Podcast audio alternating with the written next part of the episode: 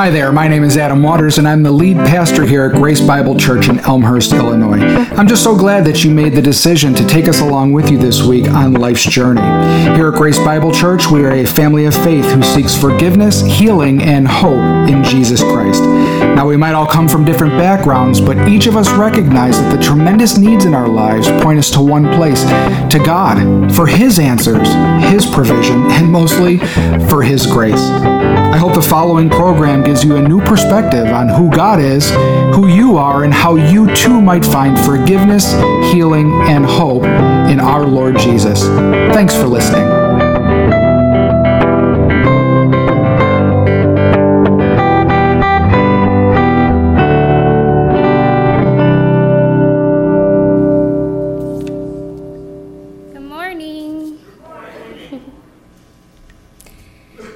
Scripture reading for today is Colossians 3 1 through 17, or the whole, the whole chapter.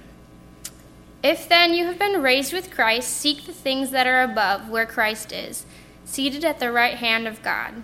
Set your minds on things that are above, not on things that are on earth. For you have died, and your life is hidden with Christ in God. When Christ, who is your life, appears, then you also will appear with him in glory. Put to death, therefore, what is earthly in you sexual immorality, impurity, passion, evil desire, and covetousness, which is idolatry. On account of these, the wrath of God is coming. In these you too once walked when you were living in them, but now you must put them all away anger, wrath, malice, slander, and obscene talk from your mouth. Do not lie to one another, seeing that you have put off the old self with its practices, and have put on the new self, which is being renewed in knowledge after the image of its Creator. Here there is not Greek and Jew, circumcised and uncircumcised, barbarian, Scythian, slave, free, but Christ is all and in all.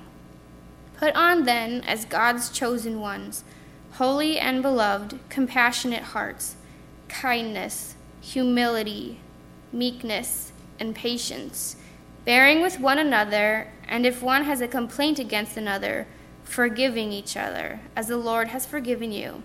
So you also must forgive. And above all these, put on love, which binds everything together in perfect harmony. And let the peace of Christ rule in your hearts, to which indeed you were called in one body. And be thankful. Let the word of Christ dwell in you richly, teaching and admonishing one another in all wisdom, singing psalms and hymns and spiritual songs with thankfulness in your hearts to God. And whatever you do in word or deed, do everything in the name of the Lord Jesus, giving thanks to God the Father through him.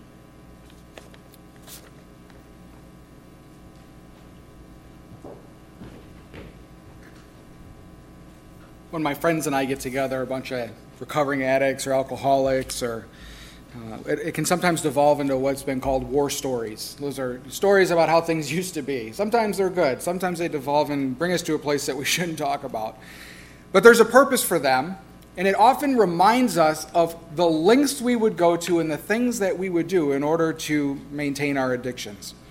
And it's something I think that's important for us to recognize today. For let me give you, a, for instance, you know, I remember one time in 2007, um, I was driving my car from Villa Park uh, east, several suburbs over, probably 10 miles away, uh, to purchase drugs, and I got a flat tire on Roosevelt Road right outside Elmhurst Hospital. You guys know where I'm talking about. So I had a little bit of money in my pocket and I had the opportunity to call a tow truck or fix the tire. Instead, I chose to walk in the snow in January from that place to where I was going and back again uh, because it seemed like the right thing to do. I remember trudging through the snow, my feet were soaking wet, and wondering to myself, what am I doing? Yet there was a compulsion that I had to get that which I thought I needed to live at the time. It was on that walk when I finally realized, without a shadow of a doubt, I was an addict. You see, I knew long before I actually uh, did something about my addiction, before the Lord saved me, that I had a problem. That I had a situation that I could not rescue myself out of, and I realized that this was probably just the way it was going to be. I just didn't know what to do. Maybe you're struggling with a sin right now. Maybe you have a secret addiction that nobody knows about. Maybe you have a recurring or habitual behavior, thought, impulse to do something you know that which you shouldn't. Maybe you want to give meaningful advice to the people in your life who too are struggling in one of these ways, but you just don't know what to say. Overcoming sin and overcoming addiction requires God empowered action. God empowered action. You see, God sets the addict free through means, through our obedience and the way that we live, trusting in Him for the results that changes our lives and that changes, in turn, our desires. If we don't understand this, uh, we'll end up waiting for God to change what we want. We'll say, Lord, you know what I really want, and I'm going to continue to do it until you change my heart or my proclivity towards this thing. Instead, Jesus wants us to step out in obedience. He wants us to address the sin that so easily besets us. He wants us to live lives of attack and not just defense. So, today we're going to talk about some very practical helps in overcoming sin. Today's message is going to move quickly. We're already running late, and it's 10 points. 10 points. All right. Now, if we get to five and it looks like we're not going to make it, I'll divide it into two and we'll pick it up again in two weeks. Next week, we're going to do a family worship with all the kids in here too. I don't want to talk about this stuff at that time. We're going to talk about something else and then we'll pick it up this communion Sunday after that. But then that pushes everything back for me. So we're going to get through these 10 points today, okay? All right. In this passage, Paul is giving us principles for overcoming sin and addiction by extension in our lives. These same principles apply to every sin that we deal with and every addiction that we might have a proclivity towards. Now, many of you sitting here, we talked about this last week, might say, Well, I'm not an addict. I hope last week might have changed your mind in seeing that we all carry within us the seed of addiction. Any one of us could move from the realm of simple sinning to habitual enslaving sin. So, this is an important discussion for all of us to have. There's something in here, therefore, for everybody, regardless of whether or not you struggle with an addiction personally or you simply just want to stop some behavior that you know does not glorify God. And so let's look at Colossians here. Colossians 3 1 through 17, Paul lays out a whole list of how then Christians should live differently. And if we pick through, we realize that there are a lot of principles that we do not apply to our lives when we're trying to overcome sin we often will do other things instead of what God has directed us to do through this book. So look what it says. If then you've been raised with Christ, seek the things that are above, where Christ is, seated at the right hand of God. Set your mind on the things that are above and not the things that are on earth. So the first principle for this morning is to stay focused on God. Stay focused on God. This begins with repentance. Oftentimes, we feel sorry for our sin, don't we? Many of you parents know your kids would come and they would say, I'm sorry for what I've done. And what's our response? No, you're sorry for getting caught.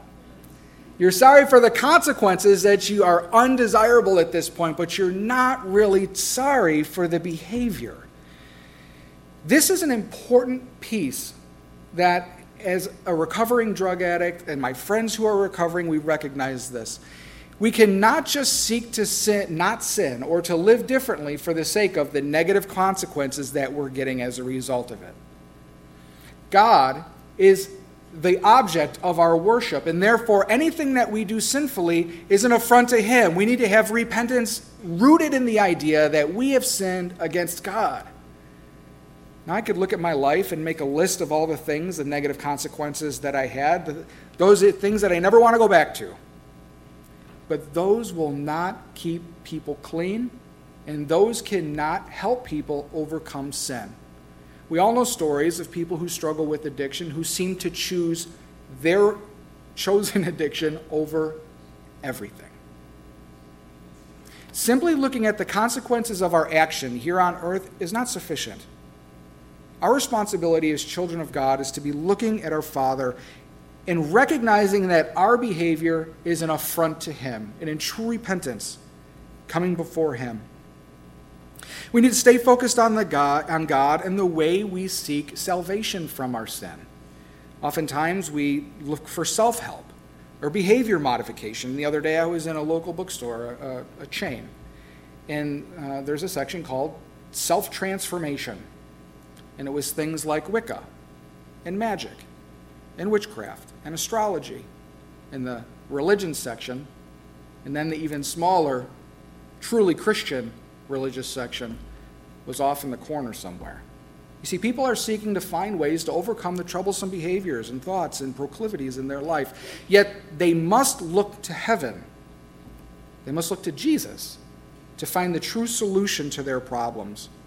Because in the end, nothing else but Jesus Christ can rescue you.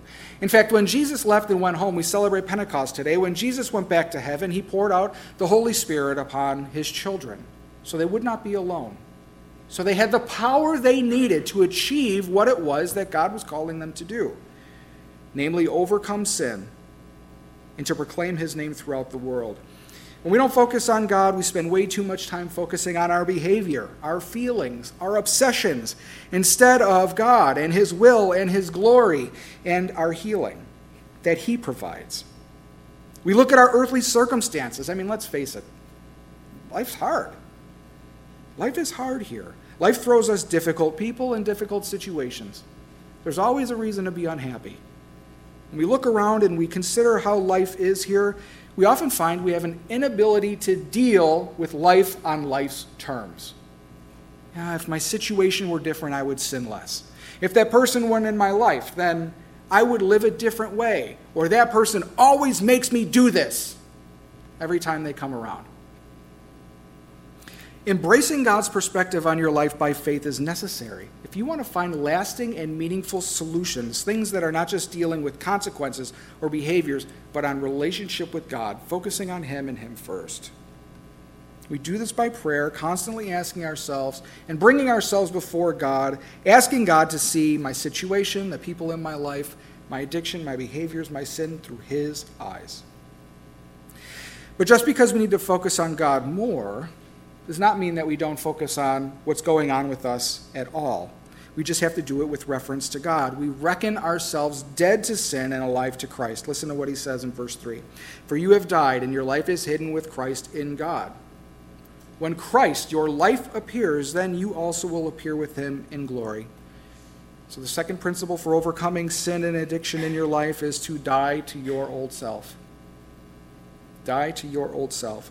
There's mainly three areas that this is really important that we understand. First is we die to old people. We don't go around the people that we used to go around. What's the saying? You sit in a barber shop long enough, you're going to get a haircut? We need to avoid those people who know us how we were instead of knowing who we want to be and supporting us. This is really hard, and it, it's really hard. This is one of the prevailing issues for people who are trying to overcome sin and addiction is the unwillingness to give up the people in their life. But in the end, Paul said in 1 Corinthians 15:33, "Do not be deceived. Bad company corrupts good morals." You see, there is little chance that we will change the people in our lives, but a much greater chance that they will change us. This is my favorite phrase missionary dating. I want to date someone, I know God knows and tells, tells me that I need to date another believer. This one's sort of on the fence. I'll take him or her anyway and convert them along the way. Never works. Sometimes we don't want to be, uh, we don't want to leave them because they feel comfortable or they facilitate our sin. They overlook our bad choices so their own will not be highlighted. And sometimes these people are family. You know, addiction has been called, and I believe rightly so, a family disease. It's never just one person's problem.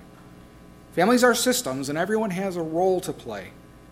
And as they interact with the people in their lives, it's very easy to let old behaviors come back in. And so, oftentimes, even family is a dangerous place that we need to be careful of when we're seeking to overcome our sin and addiction. Next week, if we get through this message. Next week, we're going to talk about, since it's family worship, we're going to talk about what it means uh, to help your children properly deal with traumas in a biblical way, telling them truth, and helping them prevent the lies that will often influence the choices that they take for the rest of their lives. And they're going to be in here for this. So I hope to speak to their little hearts too. So not only do we die to people, but we die to old places. We don't go where we used to go.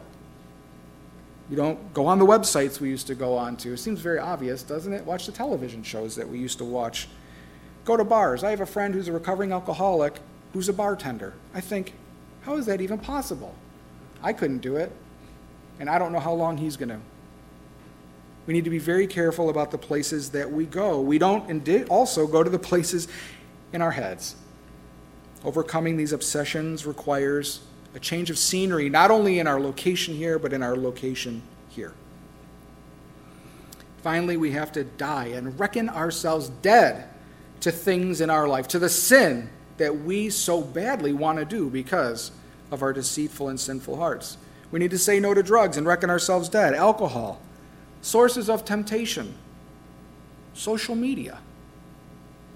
Maybe certain types of music need to go. Saying no to our sin is only part of the bigger picture. We often have to address everything. I know that for me, uh, when I came out of prison and I turned on the music that I listened to before I went to prison, I made it about one minute in. I said, I cannot even do this. And I decided, just get rid of it. Jesus in Matthew 5 says, If your right hand causes you to sin, tear it out and throw it away. For it's better that you lose one of your members than your whole body to be thrown into hell. And if your right hand causes you to sin, cut it off and throw it away. For it is better that you lose one of your members than that of your whole body and it goes into hell. Think about how important it is to live a life for Christ. And if anything gets in the way, God wants it to go. We often come before Jesus and say, Lord, I've given you these 99 aspects of my life. And you know what Jesus' answer is? What about that other one in your pocket? It's great about the 99, but the one thing that prevents us from interacting with the Lord and having the relationships that He so do- long uh, desires for us to have with Him is the one thing that we hold on to. That's the issue.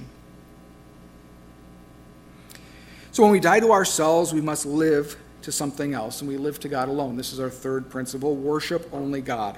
Paul says, Put to death, therefore, what is earthly in you sexual immorality, impurity, passion, evil desires, covetousness, which is, listen to this, idolatry. Now, when I look at this list, it seems very easy for me to relate this to my own life and my own addiction. I mean, sexual immorality, impurity, passion, evil desire, and wanting what's not mine. But these, in the end, are idolatry, and on account of these, the wrath of God is coming. In them you once too. He's saying, You too, Colossians, you did these things as well when you lived in them. You see, the heart of our addiction, we talked about this last week, the heart of addiction, really the heart of sin, is idolatry. Whatever the contributing factors to sin, the basis of it is our need to worship something other than God. Think of your sin. You know what I'm saying. The thing that you just struggle with. That aspect of your life or that choice that is just so tempting. And ask yourself, why do you do this? Frequently, it's not just the pleasure that you might get or the release that you might feel. It's very often a desire to find salvation in something else instead of God. See, the truth is is that we worship ourselves into addiction and we need to worship ourselves out of it. Just to say, stop doing what you're doing is not enough. We need to do something else, what we were created to do worship the one true God.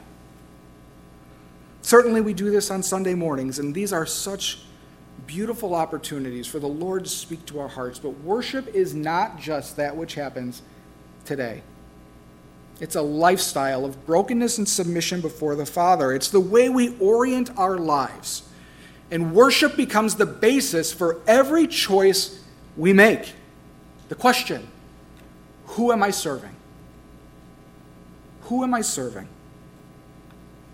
Now, as you read this list, you might see, well, I mean, sexual immorality, impurity, passion, evil desire, and covetousness, those aren't me. Paul has this ability, though. Whenever he lays out a list of sins, it's almost as if he's luring the reader to say, oh, well, that's not me.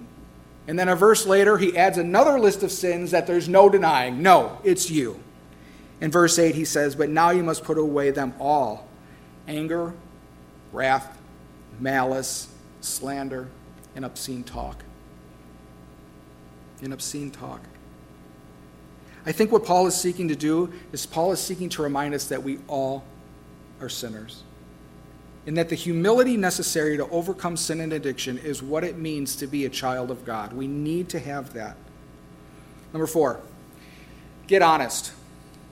as we just read about the putting off all um, obscene talk. In verse 9, it says, Do not lie to one another, seeing that you've put off the old self with its practices and have put on the new self, which is being renewed after the image of his Creator.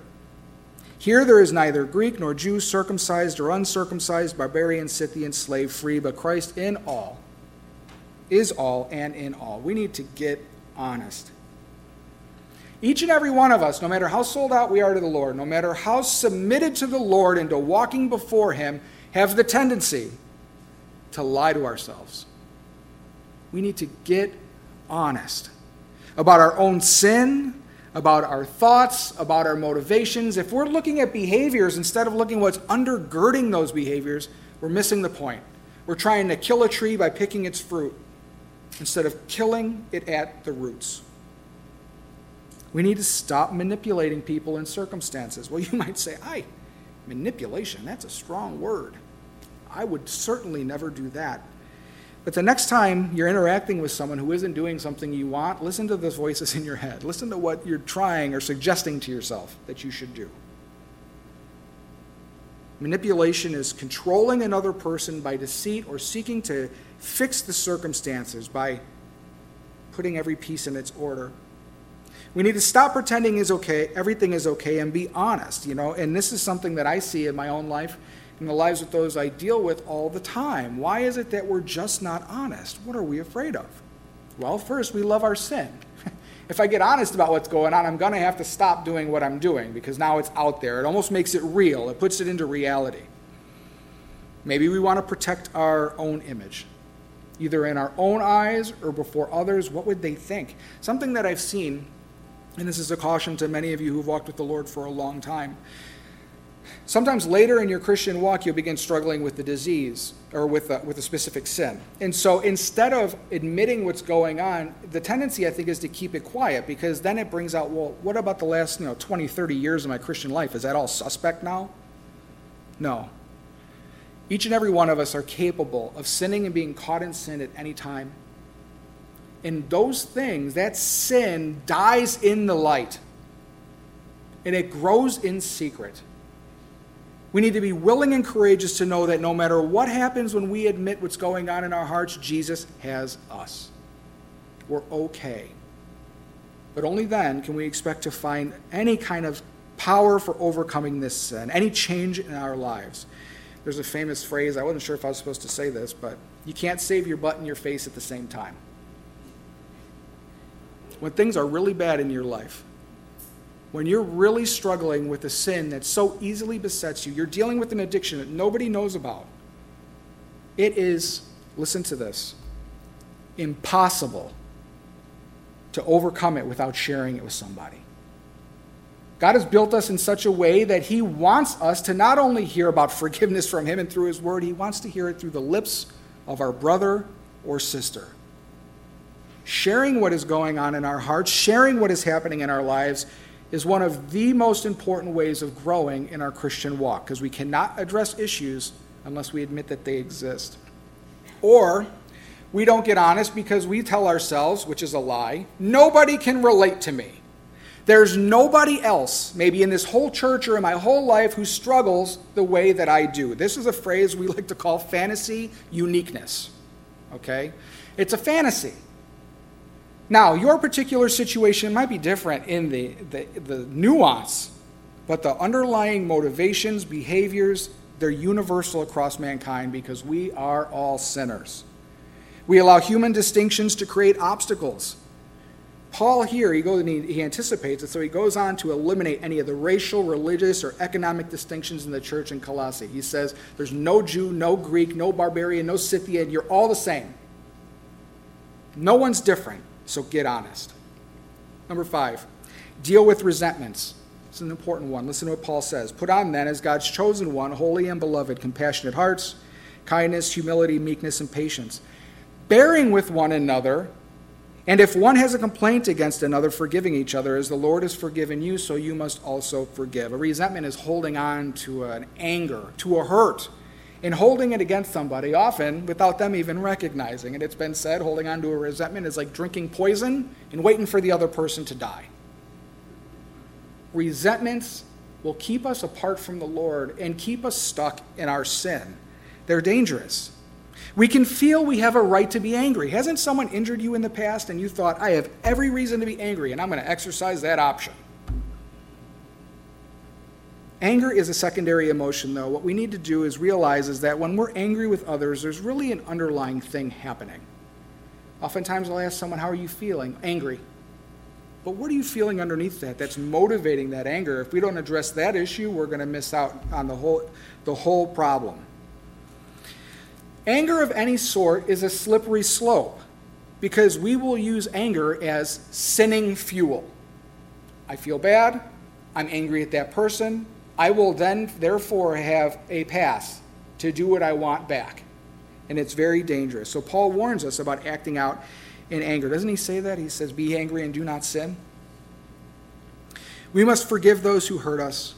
Our God is a forgiving God, and we seek to manifest his character. After all, he is our Father. Forgiveness is not easy, though, I admit.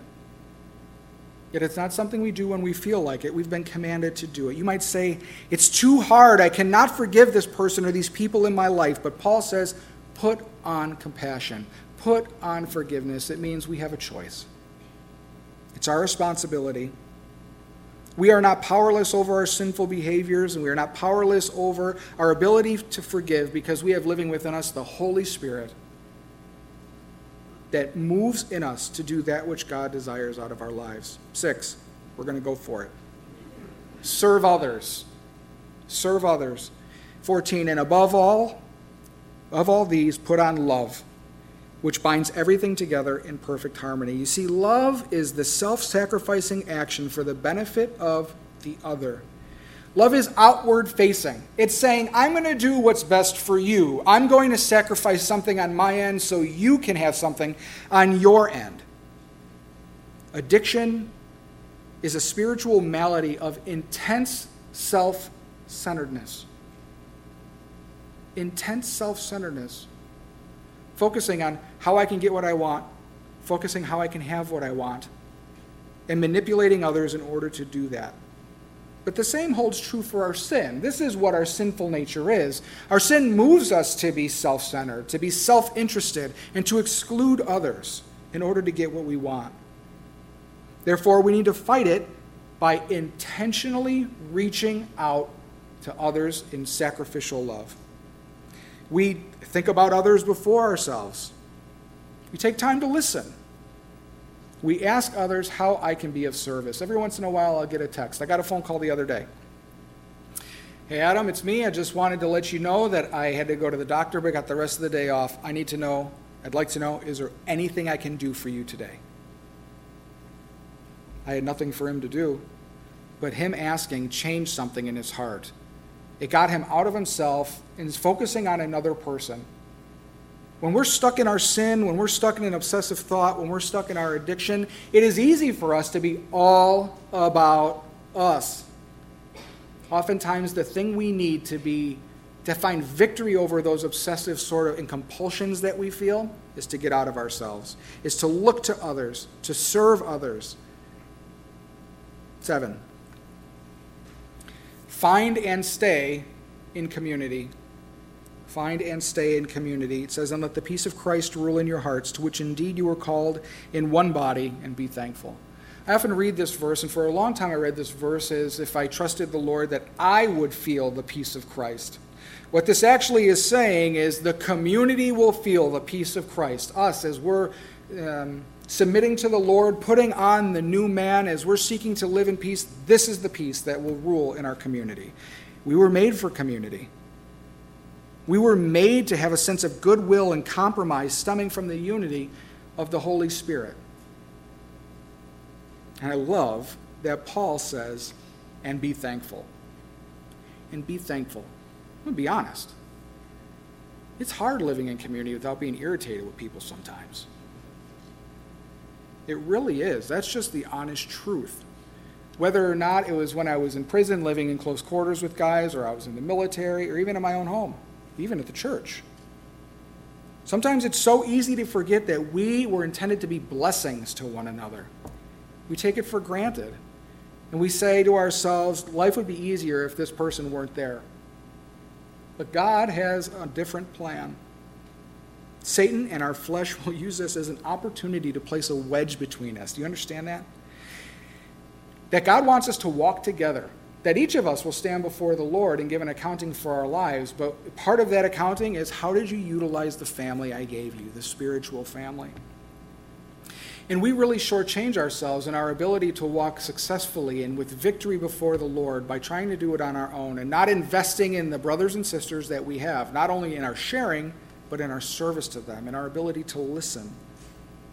Yet Satan will bring things along, a quirk. He loves to put two people with opposing viewpoints together, to try to drive a wedge between us Yet Paul is urging us to put on Christ, to make the choice to bear with one another in love, to forgive one another, and so let the peace of Christ determine in the life of our church and in the life of our community what is right and what is wrong. Number eight, be about the Word of God. Be about the Word of God. 16. Let the Word of Christ dwell in you richly, teaching and admonishing one another in all wisdom, singing psalms and hymns and spiritual songs. You see, our sin and the thoughts that undergird them are built on lies.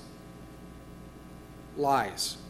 As we grow, as we come up, events happen to us, traumas occur, or something, and we end up telling ourselves or believing something that someone else has told us. That's not true. It's not true. It's a lifelong assumption that we therefore base every choice that we make going forward on. And hopefully we get to the point where we realize and we say, oh my gosh, that thing I believed from that event that happened 30 years ago, that's not true. It's in those moments that we often look back at our lives and realize every point that we made a bad decision was built on a lie we need to be in God's word. It's not just this legalistic need where we get up every morning, we, you know, from some of you guys like from 4 in the morning to 5:50 you guys are in the word. What, It's just being about the word of God, letting the word of God be in you. We need the truth to counteract those lies. You know, we ask ourselves, what am I telling myself? What am I believing? And then we compare it to God's word. What does God say? If they are not aligned, we reject our thoughts is wrong and we trust in God's word instead, even when everything seems to be the opposite. Let all others be wrong, trust God. Paul says we need to let the word of God dwell in us. Let it move in. Let it move in. Let it take root. Let it move other things out. We often discount what the Bible says as irrelevant or trite you know, you know I'm talking about. You're suffering, and someone comes along and says, well, you know, God works everything to the good for those that are called according to his purpose, as if what's happening is okay. Or sometimes, even though it's true, or sometimes we reject God's word because it induces guilt and shame upon us. We're living a life, a sinful life, or behaving sinfully. Someone says the word of God, and don't, we don't allow it to have its intended effect to convict us and move us to action. Not only do we have the Word of God in us, not only do we dwell in the Word of God, we share it with others, as singing psalms, encouraging one another with hymns and spiritual songs. Number nine, be grateful. This is hard. This is really, really hard. Be grateful. Paul says we do these things, we sing about the Word of God, we share about the Word of God with thankfulness in our hearts to God. Gratitude is the recognition that you are neither entitled to nor capable of providing the blessings that you have in life. It's a recognition that everything you have and everything you receive comes from God and God alone. When we have bad things in our lives, when we have struggles, difficult situations, difficult people, we can have gratitude because we can know that in the end, God is the one who allowed that to happen. It's impossible. I know it's a strong word, but it's impo- I've seen it to be a rule that it's impossible to have victory over sin without gratitude because gratitude is the deepest expression of humility. Many times I'm interacting with people who are struggling. And often what I'll say is, Did you make a gratitude list? Well, they don't want to talk about that. I'm, what's a gratitude list going to do? Trust me, Just make the longest list you can. Spend a half an hour of your life writing down everything you can be grateful for, even if you don't necessarily feel gratitude for it. But that which you know you should. And universally, when I talk to them later, they say, you know what, I feel different. I feel better. It's bringing truth about what God is really doing in their life instead of believing the feelings, the negative thoughts, and the situation on the ground and really, we need to be humble. James 4, 6, and 7 says, God opposes, the proud, but gives grace to the humble. Submit yourselves, therefore, to God.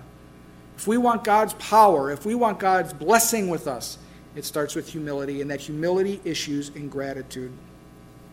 Our gratitude is an act of submission to God and a recognition that, get this, this is a revolutionary idea, the world doesn't revolve around us. We need others and we need God. And a lack of gratitude keeps us focusing on ourselves and our situation and blinds us to the truth of God's protection, provision, providence, and power. All right, number 10. Here we go. We're on the back stretch. Actually, that might have been about seven or eight, but anyway. Give all the glory to God. Give all the glory to God. And whatever you do in word or deed, do everything in the name of the Lord Jesus, giving thanks to God the Father through him. We give glory and credit for our past victory over sin. Oftentimes, I remember not that long ago, Lane was sharing with someone at work about my background, and the person said something like this Well, good for him. He just really decided to turn his life around. And Lane, properly, said, Well, you know, God really came in and did it. And they said, No, but he's the one who did it all. Yeah, that religion, he found religion. The truth is is that we can never have victory over sin in the past, present, or future without God, without Jesus Christ. So we tell our testimony. When we've come a long way and people say, "Wow, you've come so far," Jesus did it. We look to him. Certainly we had a part, but in the end, it's him, isn't it?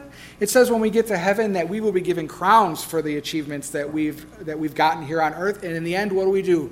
Cast them back before him, before Christ because it was He who worked in us.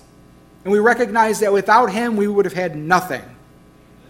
We give glory and credit to Jesus for our present battle in the flesh. Yeah, I'm fighting.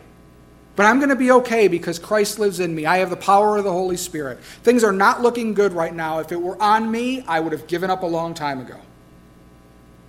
Jesus will have victory over my battle in the flesh. If the battle is too big in your life, you weren't meant to fight it.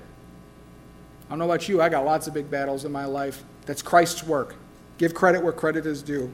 Our future willingness to live obediently. I say this I don't know how things are going to go in the future. I'm not going to assume that I'm going to continue to live an obedient life. I just know I want to today, and Jesus is going to see me through. We focus on Him without taking it for granted that we wouldn't fall. We trust Him for our future because it's a demonstration of the humility, as I said, that is so necessary for us to have victory over our sin. We need to recognize it is only because of the person and work of Christ that we can have victory at all. When we fail, we look to Christ for our forgiveness, because we will fail. We will fail. When we falter and we can't go any further, we look to Christ for our strength, trusting that He's going to work through us even when it doesn't feel like it. And when we feel shame, we look to his Son, Jesus, as our acceptance and knowing that nothing will separate us from the Father. All right, so now if you missed all 10, this is your opportunity. I try to make them short. Good morning, some of you. Hi. Just kidding. Here's the 10 stay focused on God, die to your old life. Number three, worship only God. Number four, get honest. Five, deal with resentments. Six, serve others. Seven, find and stay in community. Eight, be about the Word of God. Nine, be grateful. And ten, give all glory to Him. Now you might say, What an order! I can't go through with it. But I can tell you this is that applying even a few of these principles in your life to your sinful situation or to the addiction that you're dealing with goes a long way. This is a lifestyle that we're seeking to achieve. This is what it means to live the Christian life. If there are one thing on this entire list, this entire 10 principles that I would say is probably most important, get honest. Get honest. You have to share what's going on if you expect to have any kind of victory in any area of your life. First, share it with the Lord, share it with somebody else. Now, if you attempt to do these principles in your own strength, it's simply behavior modification. Right now, it just sounds like I'm telling you to do better. Need to understand that it's in the power of the Holy Spirit. We do our best and trust God to achieve the consequences. We step out and we just say, Lord, I don't know if it's going to work. I'm going to trust you that it is and watch God work. Not too long ago, I uh, picked up a key tag in the program I'm in for clean time, and I thought, how did I get there? Seems like a blink. It's easy to forget about the hard work and everything that went into it. But the truth is, is that we start with the first step. We just go. We just do it. We get honest and we start living for the Lord and putting on the new self, as Paul talks about here in Colossians. So make the decision today to take a few of these principles and start applying them in your sinful areas of life and in your addictions. Looking to God for the consequences and the Holy Spirit for the power to do it. Let's pray. Father, we thank you that you have not left us alone without any recourse for our sin, Lord. You have uh, moved your apostle Paul to give a list here, to give a, just a vision of what life in Christ looks like, and not a life that's centered on self and our addictions. We pray, Lord, that you would move each, each one of us. Whether or not we struggle with an addiction or we have a habitual sin in our lives, we pray, Lord, to help us apply these to our lives, even if it were preventative medicine. We pray, Father, that you would give us the power to do this through the Holy Spirit and make it sweet. We pray, Father, that you would do these things for your glory, not that we would be any different, not that we would have the limelight, but, Lord, that you would that your name and fame would go out as a Savior and as a transformer. We thank you, Lord, for our redemption and the redemption that you will bring through these words. In Jesus' name. Pastor Adam here.